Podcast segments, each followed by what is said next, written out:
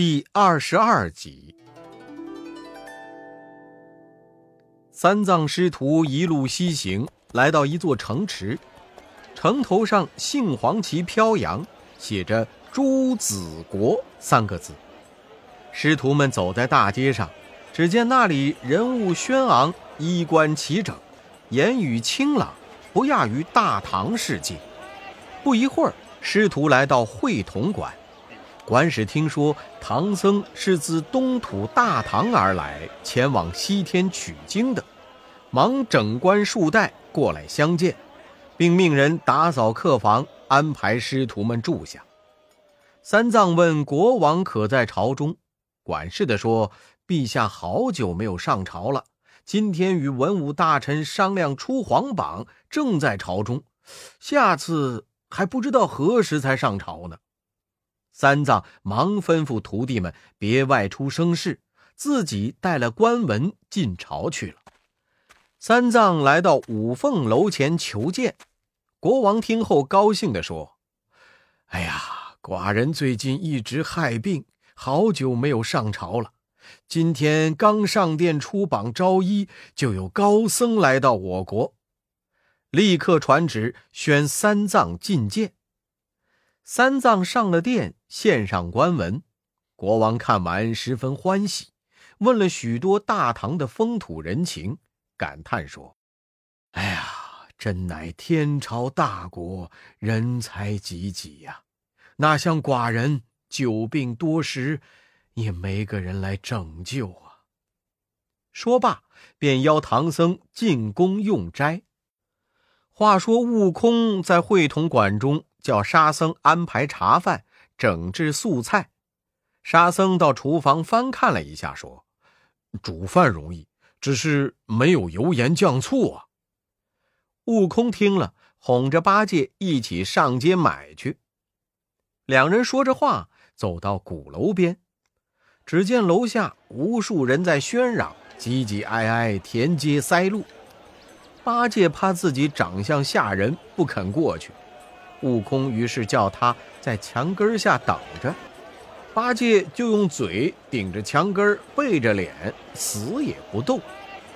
悟空挤入人群一看，原来是国王挂出皇榜，说愿意拿出半壁江山来寻求良医。悟空满心欢喜，暗说：“嘿嘿，真是行动就有三分才气，等老孙做个医生耍耍。”大圣捻了一撮土，念声咒语，使个隐身法，轻轻的上前接了榜，又吸口仙气吹来，顿时风沙弥漫，吹得人仰马翻。悟空回身见八戒嘴顶着墙根像是睡着了一般，悟空也不叫醒他，只将黄榜折了，轻轻揣在他怀里，自己先回会同馆去了。那楼下看守的人以为风吹走了黄榜，连忙去找，见八戒怀中露出个纸边来，便扯住他要拉他进宫。八戒低头一看，身上真有一张黄榜，急得直咬牙：“哎呦，这猴子可害死我了！”八戒对众人说。哎呀，这这这榜不是我接的，是我师兄孙悟空接的。我我带你们找他去。他领着那几个太监校尉回馆，那些人朝上礼拜道：“孙老爷，还请大展妙手，治好我王的病。”悟空笑着说：“ 嘿嘿嘿，这招黄榜确实是我接的，你去叫那国王亲自来请我。”我保管手到病除。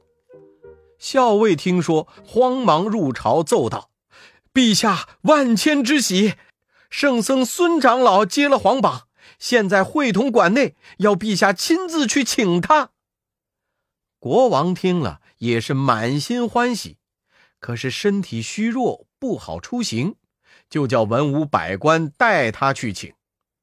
众臣领旨来到会同馆。排班参拜说：“我王身虚力怯，特令臣等代为行礼，拜请神僧。悟空大大咧咧地说：“嘿嘿，既然如此，列位请先行，我随后就到。”众臣走后，悟空扭头交代八戒、沙僧：“凡是有人送药来给我，照数收下，待我回来取用。”二人答应了。不一会儿，悟空入了朝。国王听说人到了，忙问：“啊？”哪一位是神僧孙长老啊？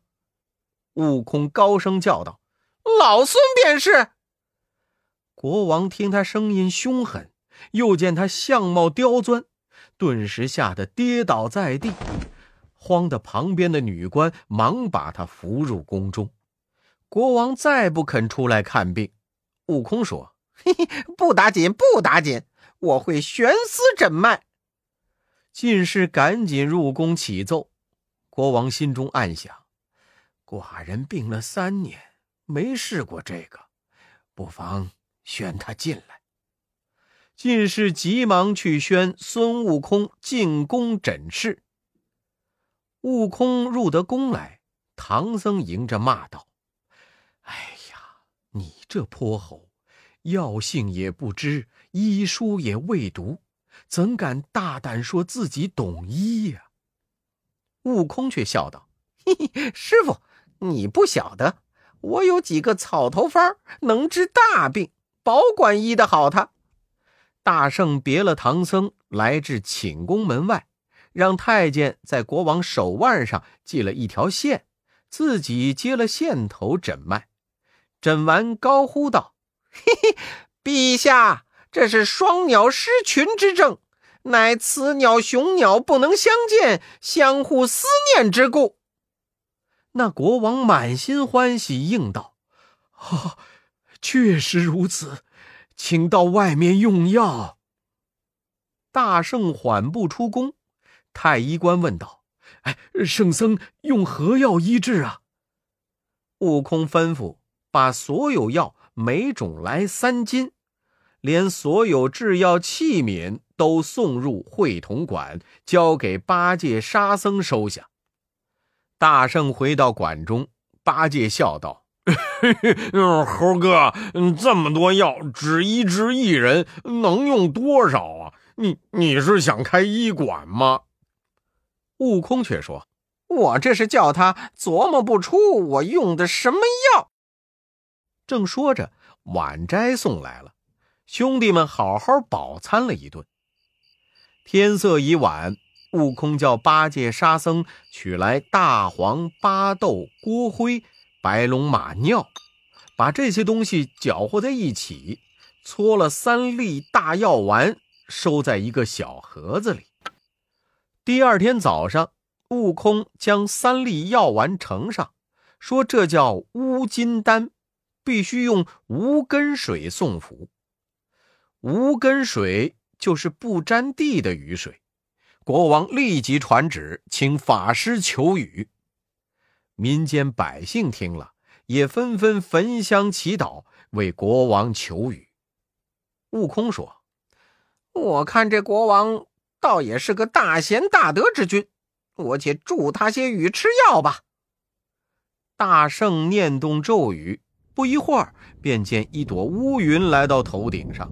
一个声音叫道：“大圣，东海龙王敖广来见。”悟空说：“嘿嘿，无事不敢劳烦，请你来注些无根水给国王吃药。”龙王答应了，隐身前向，来到王宫上空，打了两个喷嚏，化作甘霖。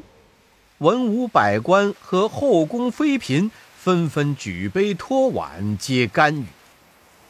国王用甘雨送服了三粒药丸，果然病就好了。他精神抖擞地穿上朝服，登宝殿见了唐僧，倒身下拜。长老连忙还礼，拜完又命人请来唐僧三位高徒设宴酬谢。国王手举金杯，先敬唐僧，三藏戒饮不喝。于是，国王向悟空、八戒、沙僧兄弟三个连敬三杯，三人也不推辞，都痛饮了一番。酒过三巡，国王又举杯敬悟空说：“其实寡人这病是有来由的。三年前，端阳节时来了个妖怪，自称赛太岁，将王后卷走。寡人受了惊，又昼夜思念王后，因而患病。哎，多谢神僧救寡人性命。”悟空笑道。哈哈，原来如此！我老孙可替你除掉妖怪。国王跪下道：“若救出王后，寡人愿出城为民，让你为王。”八戒哈哈大笑道：“哎呦，这国王为老婆不要江山了。”悟空问：“陛下，那妖怪可曾再来？”国王回答说。后来那妖怪又陆续要走了八个宫娥，寡人怕那妖怪再来，就盖了一座避妖楼躲避妖怪。悟空说：“，承蒙陛下不嫌弃，带老孙去看看那碧妖楼如何？”原来那碧妖楼修在地下，入口是一块四方石板，众人正看着。只听呼呼风响，波土扬尘，慌的那国王丢了悟空，钻进地穴，唐僧也跟了进去，众官都躲了个干净。悟空叫八戒、沙僧保护众人，自己踏祥光起在空中，迎面喝道：“嘿，你是哪里来的邪魔，如此猖狂？”那妖怪高声叫道。我乃麒麟山谢志洞赛太岁部下先锋，奉大王令到此取宫女二名。悟空说：“嘿嘿，正没地方找你，你却来此送命。”那妖怪听了，挺枪就刺悟空。悟空举铁棒劈面相迎，乒乓一棍打断了妖怪的长枪。那妖怪慌忙拨转风头，往西方逃去。悟空按下云头，从地穴中请出师傅和国王。那国王见妖怪被赶走，斟酒就敬悟空。悟空刚接杯在手，门外就有官来报西门失火。只见悟空将金杯连酒向空中一撇，当的一声响，金杯落地。国王以为悟空生气了，慌忙赔礼。恰好有官来报，忽然一场大雨把火灭了，雨里都是酒气。悟空笑道：“嘿嘿，陛下多虑了。刚才那妖怪逃走，放了这场火，这杯酒是我用来灭妖火的。”国王听了十分欢喜，更加敬佩。悟空料想，那先锋回去后，赛太岁必然上门挑战。怕他伤及无辜，就问了那妖怪山洞所在。呼哨一声，既然不见，主动找那妖怪去了。那一国君臣都惊讶不已。悟空来到麒麟山，见山坳里火光轰轰，恶焰满天。不一会儿，那山中又蹦出一道沙，遮天蔽日。悟空只顾着玩，不小心吸入飞沙。打了两个喷嚏，就伸手摸了两个鹅卵石，变作鼻塞，塞住鼻子。悟空摇身一变，变作一个钻火的鹞子，飞入烟火中间，盘旋了几圈，沙灰就没了，烟火也熄了。悟空现出本相，下来一看，只听哐哐哐，有个小妖在敲锣。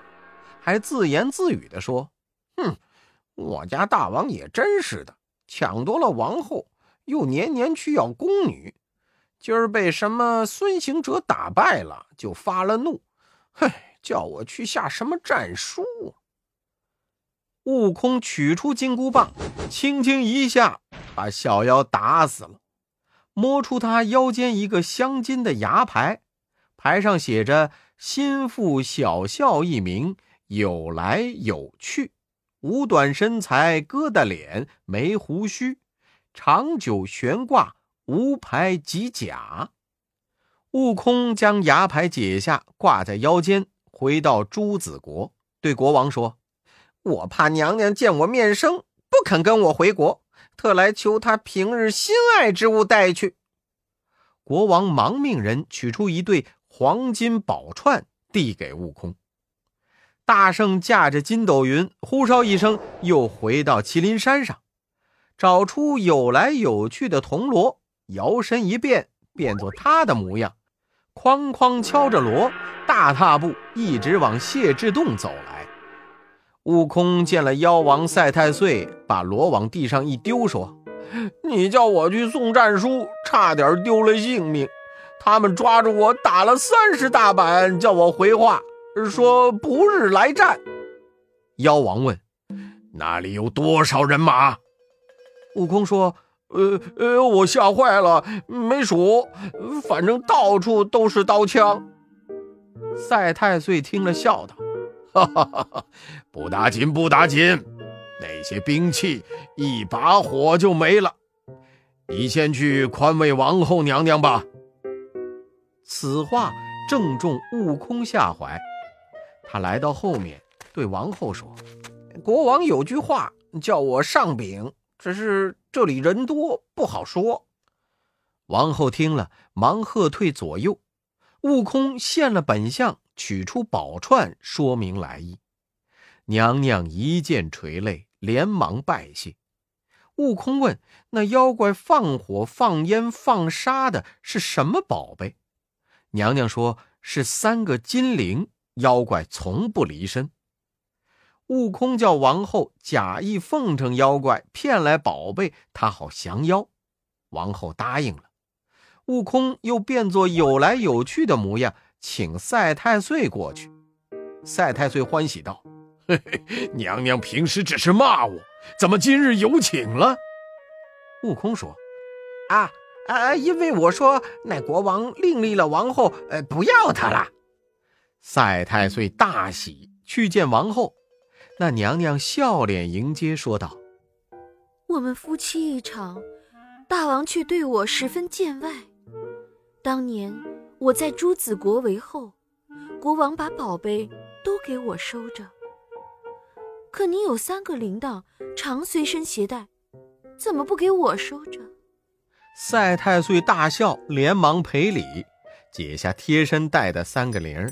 用棉花塞了口，包在一块兽皮里，递给娘娘，嘱咐她绝对不可以摇动铃儿。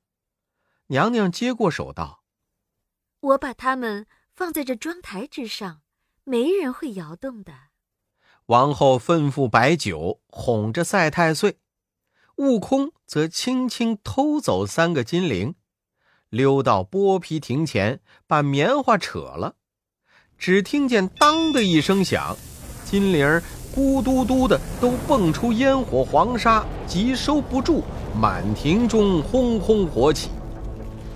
火势惊动了赛太岁，他看见是有来有去拿了金铃，便上前喝道：“好贱奴，怎么偷了我的金铃宝贝，在此胡闹！”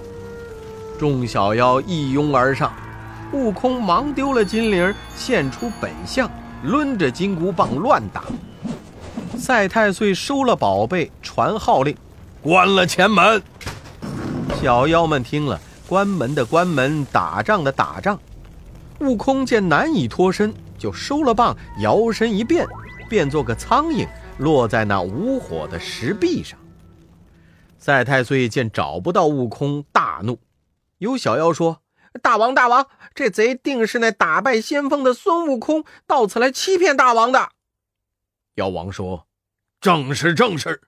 小的们，仔细搜查防备，千万别开门放跑了他。”孙大圣见前面防备的紧，就飞入后宫，落在娘娘的云髻上，叫他请妖王进来安寝，他好变作侍女的模样，在旁边寻机下手。娘娘立即叫来侍女春娇，吩咐她叫人来点纱灯、焚麝香。春娇叫来七八个怪鹿妖狐，打着两对灯笼，一对提炉，摆列左右。悟空用毫毛变作一个瞌睡虫，轻轻放在春娇脸上。春娇忽然犯困，找地方倒头就睡。悟空跳下来，变成了春娇的模样。娘娘到前面来请赛太岁就寝，赛太岁不敢推辞，只得吩咐群妖小心火烛，谨防盗贼。回到后宫，娘娘叫人摆酒。贾春娇叫侍女们献上歌舞，妖王被哄得开开心心，喝了许多酒。娘娘趁机问道：“大王，宝贝不曾伤损吧？”妖王回答说：“嘿嘿，这宝贝浑然天成，怎么会损坏？只烧了兽皮。我已经将宝贝挂在腰间了。”贾春娇听了。拔下毫毛，轻轻放在妖王身上，吹三口仙气，暗暗叫声“变”。那些毫毛变成虱子、跳蚤、臭虫，咬得妖王瘙痒难禁。妖王脱下衣服一看，层层有跳蚤，件件有臭虫，那金铃上更是密密麻麻，不计其数。贾春娇说：“大王。”拿铃子来，我给你捉捉狮子。赛太岁又羞又慌，把三个铃儿递给贾春娇。贾春娇接在手里，趁妖王低头抖衣服，把金铃藏了，拔下一根毫毛，变作三个假铃儿，递给那妖怪。赛太岁接过贾玲儿，递给娘娘说：“哎，这次你可收好了，不要又被偷去。”那娘娘接过来，轻轻揭开衣箱，收好贾铃，用黄金锁锁了。贾春娇得了手，将宝贝戴在腰间，来到门前现了本相，厉声高叫道：“赛太岁，还我王后娘娘来！”悟空连叫两三遍，忍不住手抡铁棒上前打门，慌得大小群妖忙进去报信儿。那妖王起来，到娘娘那儿取了金铃，手持一柄宣花斧出来应战。悟空当头一棒，那妖闪身躲过，抡斧相迎。两人战了五十个回合，不分胜负。赛太岁见不能取胜，就掏出灵儿来，叫声：“孙行者休走，看我摇摇灵儿。”说完，将三个灵儿晃了三晃。却不见火，不见烟，也不见沙。妖王慌了手脚，直叫：“怪哉，怪哉！”悟空说：“嘿嘿，我也有灵儿，等我也摇摇，你看。”悟空一把攥了三个灵儿，一起摇。只见那红火、青烟、黄沙一起滚出，咕嘟嘟的了树烧山。赛太岁吓得魄散魂飞，眼看就要被烧死了。忽听半空中厉声高叫：“悟空，我来也！”悟空回头一望，原来是观音菩萨。观音左手托着净瓶，右手拿着杨柳枝，洒下甘露。霎时间，烟火全无，黄沙绝迹。悟空把灵儿藏在腰间，合掌倒身下拜。菩萨却说：“这妖怪是我的坐骑金毛吼，趁牧童瞌睡逃下界来。你看我情分，饶了他吧。”悟空不敢违抗。菩萨喝了声：“孽畜，还不现出原形！”那妖怪打个滚儿，现了原身。菩萨见他脖子上那三个金铃不见了，说道：“悟空，还我铃来。”悟空假装不知。菩萨又说：“那我念念紧箍咒吧。”悟空慌了，忙交出铃儿。菩萨飞身坐在吼上，返回了南海。孙大圣抡铁棒打进谢之洞去。把那小妖搅除干净，把妖怪抢来的宫娥民女也一一放走了。大圣来到后宫，请王后娘娘回国，那娘娘感恩不尽。大圣找来些软草，扎了一条草龙，叫娘娘跨上，使起神通，回到朱子国。国王与王后夫妻团圆，领着众臣跪谢唐僧师徒。悟空讲了降妖经过，君臣无不感谢称赞。师徒们走时，国王大排銮驾，请唐僧稳坐龙车，隆重送别。欲知后事如何，请看下册《盘丝洞》。